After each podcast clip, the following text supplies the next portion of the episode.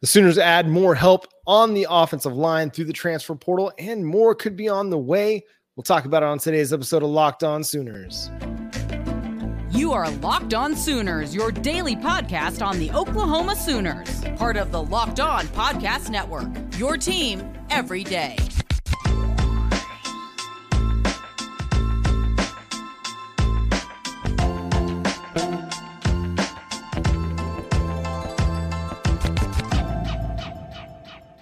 Hey, what's up, Sooner Nation? Welcome to Locked On Sooners, and thank you for making Locked On Sooners your first listen every single day. Today's episode is brought to you by Jase Medical. Empower yourself when you purchase a Jace case, providing you with a personal supply of five antibiotics that treat 50 plus infections. Get yours today at jasemedical.com. That's J A S E medical.com. Thank you for joining us. My name is John Williams. You can follow me on Twitter at John9Williams. My buddy here is Josh Helmer. You can follow him on Twitter at Josh on Ref. And Josh, it looks like the Oklahoma Sooners are, well, they have landed some offensive line help and look like maybe they could be adding a little bit more. But first, let's talk about the transfer portal commitment the Oklahoma Sooners got over the weekend. Michael Tarquin, first of Florida, then of USC. This is somebody that Bill Bedenbaugh has been highly you know, he, he's been seeking him out. He's been trying to get this guy to come to Oklahoma for several years now. Now Tarquin ends up with the Sooners, played primarily at right tackle, but Oklahoma adds an experienced guy with 28 starts and quite a few snaps under his belt, playing the SEC and the Pac 12, now coming to Norman. Blue chip kid, originally in the 2019 recruiting class. And uh, as you mentioned, Bill Bedenbaugh and Oklahoma They've been after Tarquin uh, when the initial transfer portal situation came around. Didn't work out. But uh, here's somebody that has started a lot of football over the course of his career 28 starts to uh, the name, 1,100 snaps. Uh, via Pro Football Focus. So somebody that has played a lot of Power Five football, John, for Oklahoma. Uh, this has been the mode of operation here out of the transfer portal for OU in the last several seasons. Uh, along the offensive line, and uh, because of the circumstances, the way they played out with decisions to to go pro with uh, the Cayden Green news, it again put the emphasis on Oklahoma. Maybe it was going to be there either way, but it again kind of kind of rev that up a little bit. The emphasis for Oklahoma to go find someone that has Power Five experience under their belt, and Oklahoma's found that again in Tarquin. And now they've added three offensive linemen so far in the transfer portal and Spencer Brown, Febechi Nwaiwu, and now Michael Tarquin. And, you know, two guys that can play tackle, a guy that plays guard, but it provides you, you know, a lot of experience now for an offensive line room that was going to be very inexperienced going into next season. The only guy that you had coming back with significant starts under his belt at Oklahoma was Jacob Sexton, who started the final three games of the regular season and the Alamo Bowl and then he started in the Cheez It Bowl a year ago. So you get some experience back through the transfer portal, and and Oklahoma's had a lot of success adding guys out of the transfer portal, if not for you know elite players, but for really good players, whether it's you know a Wanye Morris or a Chris Murray or a McKade Mettauer. You've had added some really, really good players. Tyler Guyton, probably the guy with the highest ceiling, but another transfer addition for Bill Bedenbaugh and the Sooners, you know, offensive line room. If any of these three guys hits, that's huge for you. But if all three of them are com- they come in and they're at least solid for you, I think that helps solidify your offensive line in a really really big way because yeah, you you like the group that you have. You like some of these young offensive line pieces that you have in house that you're also adding in the 2024 cycle, but you didn't necessarily want to go into that first SEC season relying upon true freshmen to come in and be difference makers right away. Now, if they come in and they do that, that's fantastic. That means you're you're just kind of setting the stage for their development. But you've got some really really solid players to potentially good players uh, at you know in Tarquin, in Brown, in Nwaiwu that allow you to compete and build your depth chart. And if anything else, You've got veterans that you can throw out there that you know are going to do a really, really good job. Now, you with Sexton and Nwaiwu, sorry, not not Nwaiwu, but Sexton, Brown, and Tarquin, you're kind of in an interesting dynamic here where maybe one of them might have to move to guard. And obviously, Bill has done a really good job of moving guys around throughout his career to figure out their best spot or at least where they best fit with Oklahoma's offensive line. But that also kind of throws some interesting questions into the into the mix. Well, what about Lance Heard, the LSU offensive tackle that is you know heavily interested in Oklahoma, was in Norman over the weekend for a visit. If you add him, now you've got four offensive tackles with starting experience. Although Heard's got fewer starts under his belt than even Jacob Sexton, but you've got a lot of talented dudes at offensive tackle. You got to have to figure something out with.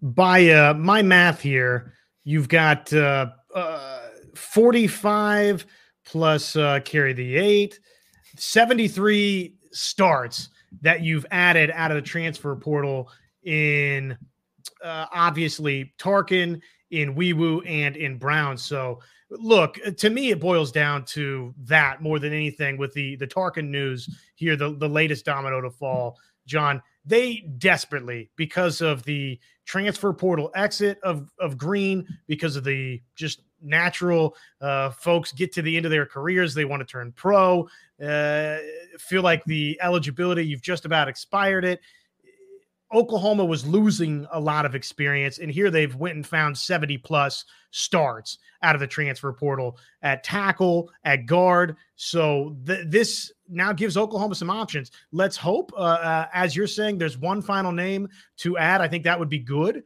for Oklahoma if uh, you can add one final name out of the transfer portal and uh, bring just that little bit extra uh, ounce of competition into the equation. But where we sit right now, they brought in a ton of experience, a ton of starts to uh, to give them some versatility too. I mean, maybe this uh, makes them rethink things a little bit for Sexton. Do they bump him back inside? Does he stay outside? Do now all of a sudden you just feel like okay, we got a nice little a baseline to work with at tackle? It, either way, however Bedenbaugh feels about it. And remember, he uh, John has been very outspoken on a number of different equations. If you're playing for me, you learn every single position along the offensive line. So bottom line, uh, if it makes them more versatile across the board, if it uh, supplements what they've got going on at the tackle positions, or if it just adds a ton of experience to the equation for OU, this uh, this was necessary for the Sooners. And give uh, OU credit; they've they've went and recruited and got it done.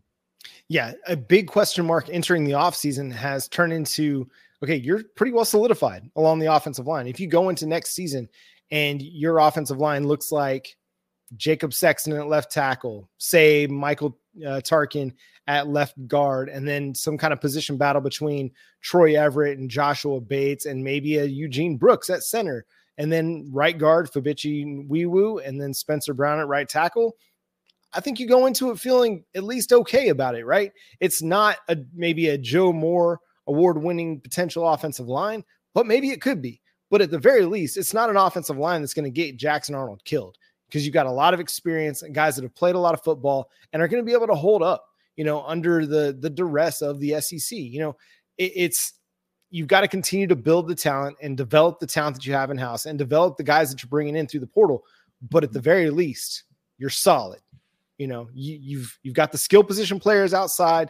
You've got the running backs. You got the quarterback. You got a great tight end coming in in the 2024 signing class. Some really interesting pieces at tight end in the transfer portal class. Your offensive line, that was kind of the biggest question and the, and the thing that was going to make or break and still could potentially make or break your 2024 season. But I think you got to feel a lot better about it right now as we sit here on January the 8th. Man, it might be a home run too if you do wind up with Heard at the end of this as well to go along with everything we've uh, talked about. I mean, you're thinking six foot six, 340 pounds. I know that he's very, very young, was a true freshman this past season, but that's a former five star that, again, you add to the equation that uh, has gone through one year of seasoning, one year of the collegiate weight training. And really, uh, you know, going forward now, John, a lot of this we saw Oklahoma get picked off by one SEC school, and uh, it's kind of it's kind of feast or be feasted upon now in the transfer portal in the SEC, right? I mean, you probably need to win some of these type of uh, recruitments because look, uh, in the case of Heard here, in addition to everything Oklahoma's already done, now you're talking about uh, here's somebody leaving LSU that's choosing between OU and Tennessee. I mean, that's SEC on SEC crime, one way you slice it, and it might as well be sliced for Oklahoma's favor. Yeah, you're going to have to win them, and sometimes you're going to have to poach some kids from some other schools as well, or take advantage of some uh, roster turnover or some coaching turnover at some of these SEC programs as well. The Oklahoma Sooners had a pretty strong year in 2023, but how do people feel about them heading into 2024? We'll talk about that coming up here on Locked On Sooners. I know we come to sports to escape from some of the crazy realities of life, but can we talk just for a minute about preparing for real life? According to the FDA, pharmacies are running out of antibiotics like amoxicillin right in the middle of the worst flu season in over a decade. This is scary. I can't imagine a more helpless feeling than if my fiance Amanda or if uh, John, one of his kids, got sick while a supply chain issue kept them from the life saving medication that they need. Thankfully, we'll be okay because of Jase Medical. The Jase case, it's a pack of five different antibiotics to treat a long list of bacterial illnesses, including UTIs, respiratory infections, uh, skin infections, among others. This stuff could happen to any of us. So visit jasemedical.com and Complete your physician encounter. It will be reviewed by a board certified physician, and your medications will be dispensed by a licensed pharmacy at a fraction of the regular cost. It's never been more important to be prepared than today. Go to jasemedical.com and use offer code locked on to get $20 off your order. 2024 is now upon us. We are in the new year. But the college football season is still a little more than eight months, nine months away if you don't get to play in August. But that doesn't mean it's not too early to look at some projections, some power rankings, just to see what people think about the Oklahoma Sooners heading into next season. Uh, Josh found one from uh, our man uh, Brett over at the Action Network that had the Oklahoma Sooners over at number 13. Athlon Sports has Oklahoma at number 12. Uh, so, Josh, what do you think? Do you feel like that's a, a pretty fair spot to put the Sooners um, after what we saw in 2023, where they're heading, you know, this offseason, what they've lost and what they've got coming back? Well, I'll just run down the the top 25 way too early. Of course, it's way too early season for everybody across college football. But this, of course, as you mentioned from Brett McMurphy of the Action Network, Georgia one, Michigan two, Oregon three, Alabama four, Ohio State five, Texas six, Notre Dame seven, Arizona eight, Ole Miss nine, at number 10 is Missouri, number 11, Penn State, number 12, Kansas State, and number 13, Oklahoma. Just rounding out the top 15 here for us. Number 14 is LSU, and number 15 is Oklahoma State. I think it's reasonable after what we saw in the the bowl game, John. I think that Oklahoma's clearly got uh, plenty of talent right at uh, the skill positions that they've got coming back. You've got uh, a five star in Jackson Arnold that looked like a five star at times and obviously made a number of uh, critical mistakes in the game versus Arizona a- as well. So, to me, uh, with the defensive decisions returning, you think about uh, the star power that Oklahoma returns there. It, to, it would be hard to not have Oklahoma, I think, within the nation's top 15 teams. But uh, I think it's reasonable to not yet have Oklahoma inside the top 10 teams. Yeah, that's fair to me. I feel like if you're looking at the top 15 and, and who's just in front of Oklahoma, I mean, I could make a case to have Oklahoma ahead of Missouri, uh, ahead of Kansas State. And then, I mean, Penn State, I mean, that's a good program, but it's just an up and down program, too. You, you just, you look at it and you're like, okay, you can't get past Michigan State, or you can't, sorry, you can't get past Michigan, can't get past Ohio State. And some years you can't get past Michigan State. Uh, so, you know, yeah, that's going to be a really, really good defense coming back for the Nittany Lions. But I mean, Missouri, okay, it had a really, really good year. They beat Ohio State in the Cotton Bowl. I mean, Ohio State, quote unquote, uh, in the Cotton Bowl. But I'm just not bought in yet. I'm going to need to see another year from them to really feel like, okay, Missouri is going to be a player because before 2023, they had never won more than six games under Eli Drinkwitz. Now they're becoming a big time player in the NIL game, and that's giving them an opportunity to take that step into the top of the SEC and into the top 15, top 10. But I'm just not sold just yet. They're going to have to do it another year. Now they lose their defensive coordinator. And to me, that's that, that was a big part of their success is finding a way on defense to to help their offense out. They had some really, really good offensive games, but it was the defense making the jump that they made that kept Missouri rising in the rankings, similar to Oklahoma. You know, the offense was still good, but it was the defensive improvements that saw Oklahoma rise in the rankings. Oklahoma, yeah, you lost Ted Roof as your defensive coordinator, but you kept Brent Venables, the mastermind of this defense, and potentially improved your recruiting and your linebacker recruiting with the addition of Zach Alley as a defensive coordinator for the Oklahoma Sooners. Uh, Kansas State, I mean, I, I just don't know. Like, yes, I believe Avery Johnson is coming back at quarterback, but will they be the same team? Will they continue to improve? Uh, I believe they lose Phillip Brooks. They lose some other uh, Im- impressive pieces off that roster. Again, a really, really well coached team, but kind of disappointed in 2023. So, will they be better than they were this past year? I don't know that. Uh, but I think you could make a case for Oklahoma being a little bit higher. You could also make a case for Oklahoma being a little bit lower, given that you still have maybe some questions as to how the offensive line is going to come together, where the pass rush is going to come from, joining the SEC and the tough slate that they have. I could understand people saying, okay, maybe Oklahoma will not end up as a top 15 team at the end of the season, but I can understand being in the top 15 going into the season for sure. The uh, other SEC team that's ranked uh, according to Brett McMurphy in his way too early poll is Tennessee at number uh, 17. So by my count, eight SEC teams ranked, including Oklahoma, and uh, OU plays six of the seven that uh, aren't named Oklahoma. The, the one that they don't play, of course, uh, is Georgia. And who knows, right? Uh, things go according to plan. Maybe you will play Georgia in the 2024 college football season, but that gives you an indication of the perceived schedule strength uh, or difficulty for Oklahoma going into next season. I mean, that's that's kind of wild to think that uh, half of your schedule, according to this way too early uh, poll, the you got ranked opponents on it. Yeah, the ESPN Football Power Index is going to love Oklahoma next year because of the strength of their opponents. That schedule is going to be daunting. I was looking at it again today as I was doing my 2024, you know, rankings of each of Oklahoma's opponent over at Sooners Wire, and man, it, it's just tough. It's going to be tough sledding week in and week out, whether it's the the opponent you're facing or the location in which you're facing that opponent. I mean, it's there's no easy task. I mean, Missouri is a better team, but you also have to go on the road and face Missouri. Auburn, okay, who knows how good they're going to be? They've been kind of average the last few years, but you have to go on the road to face Auburn. Ole Miss, they might just be a national title contender next year, and you have to go to Oxford. Uh, you still, yeah, you get Alabama at home, you get Tennessee at home, but Tennessee, they've been really good. And yeah, they lost Joe Milton, but they've got their own five star quarterback that's going to be taking the reins, and Nico Iamaleava uh, at quarterback, and the dude is really, really good and that defensive has improved uh, for the Volunteers. So there's not going to be an easy week, and that's not even to mention Texas. That that is always a coin flip game, no matter what. Um, it's tough. It's tough sledding. Your non-conference slate is pretty pretty uh, manageable, uh, and then obviously that South Carolina game is should be in your favor, but you got to go win the game.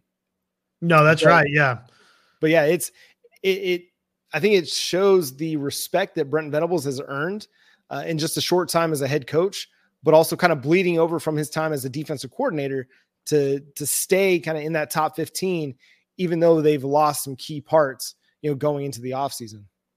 Yeah, and hopefully Littrell and Alley respectively can get this thing humming for Oklahoma on both sides of the football. Alley definitely has uh, the best collection of talent he's had uh, to work with in his career and got some big time return decisions that uh, should make him very happy entering uh, next season. All right, Monday night. It's the big one, the college football playoff national championship game. We got the Michigan Wolverines and the Washington Huskies. We'll talk about it coming up next here on Locked On Sooners. Today's episode brought to us by FanDuel Sportsbook. Well, the NFL regular season, it's over but there's still time to get in on the action with playoff action. That's at FanDuel, America's number one sports book. Right now, new customers get $150 in bonus bets guaranteed when you place a $5 bet. That's $150 in bonus bets, win or lose. The app, it's super easy to use, and there's so many different ways to bet, like live same game parlays. You can find bets uh, in the new Explore tab that makes it easy for newcomers. Make a parlay in the Parlay Hub. It's the best way to find popular parlays and so much more. So visit fanduel.com slash locked on and make your first bet a layup. Fanduel, an official partner of the NFL. National championship time. Let's talk about it. I know we're not locked on Wolverines or locked on Huskies, but it's the big game. It's the last college football game of the year until we get to August. So, Josh, what's your initial thoughts on this game? Because you got Michael Penix on one side, arguably the best quarterback in the nation. Although Jalon Daniels won the Heisman, Michael Penix had a strong case to win it as well, helped navigate the Huskies to an undefeated season in which they won a lot of close games. A lot of that due to Michael Penix magic late in games, but what's your take? You know, you got Michigan also really, really good defensively, good run game. JJ McCarthy is just kind of that that quarterback that just can do it all and, and just wins games for you.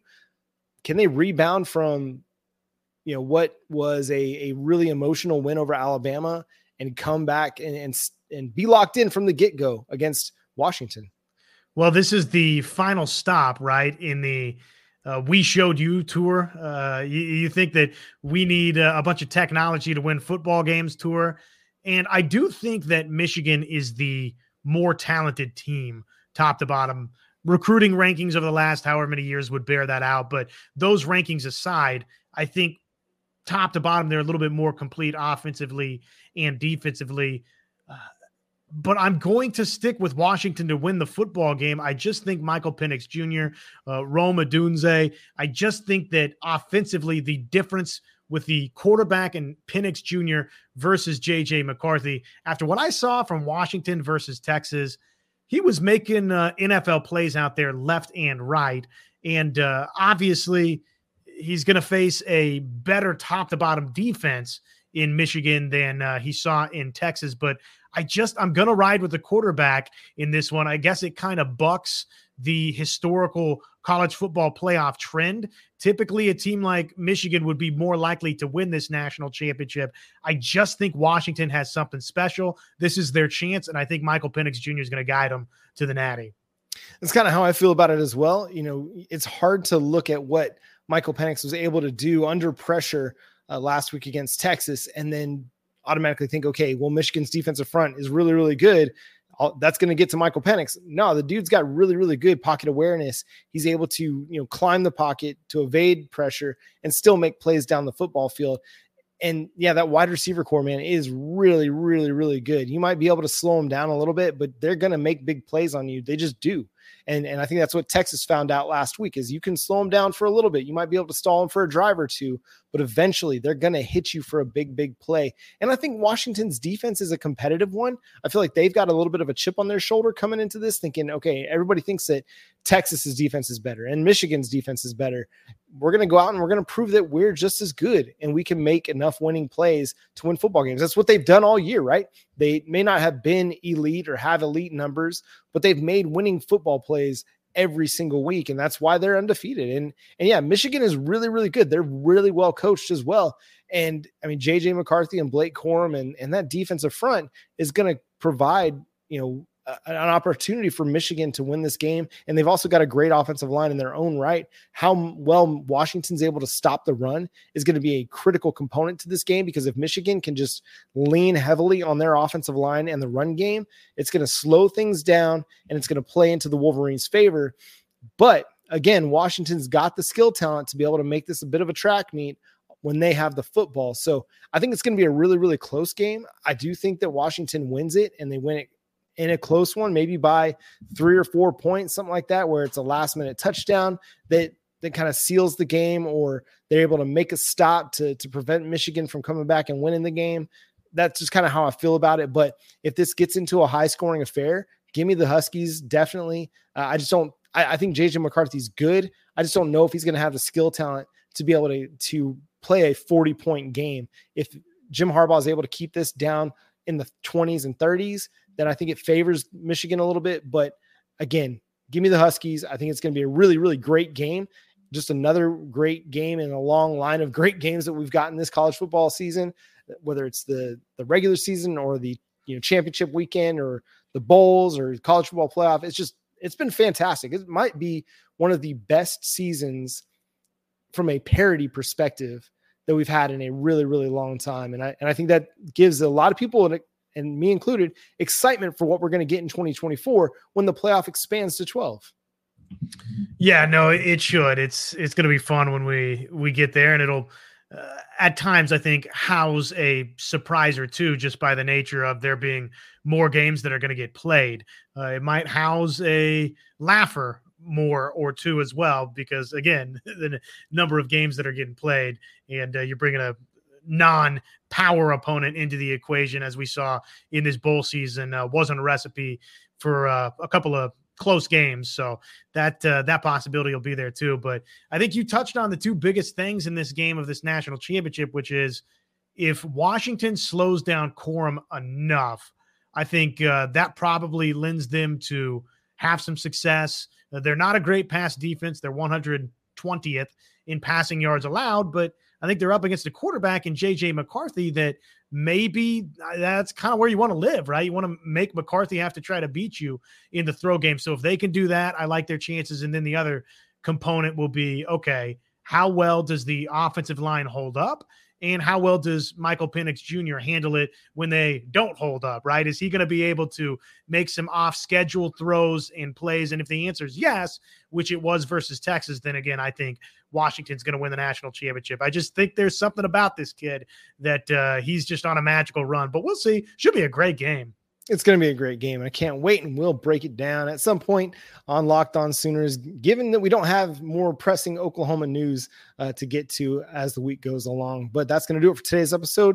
Thanks so much for tuning in and being a part of the show. Subscribe to the show wherever you get your podcasts. We're free and available on all podcast platforms and on YouTube. Hit that notification bell to let you know when new episodes drop. Follow Josh on Twitter at Josh on Ref, myself at John Nine Williams. The show is at Locked On Sooners. But until next time, he's Josh Helmer. I'm John Williams. Boomer sooner.